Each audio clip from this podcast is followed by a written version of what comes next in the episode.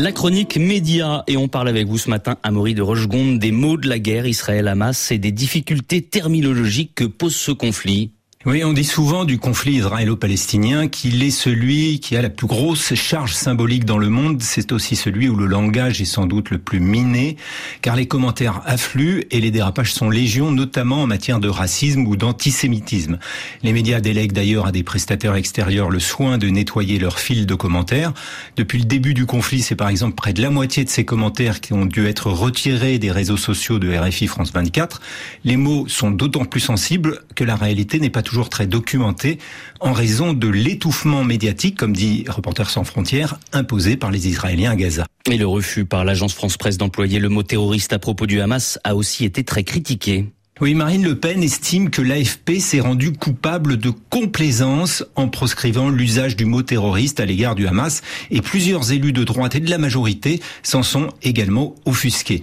Mais l'AFP ne fait en cela que poursuivre une consigne qu'elle a toujours suivie depuis le 11 septembre 2001, y compris en 2015 lors du Pataclan.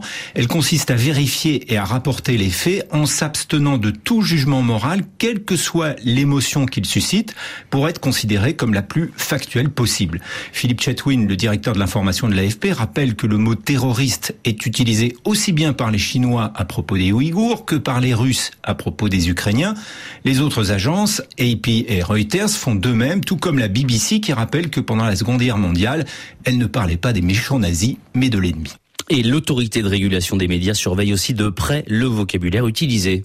Oui, l'ARCOM recevra mardi les rédactions pour évoquer les difficultés de leur travail, notamment face à la propagande pour les Israéliens qui veulent mobiliser les pays occidentaux.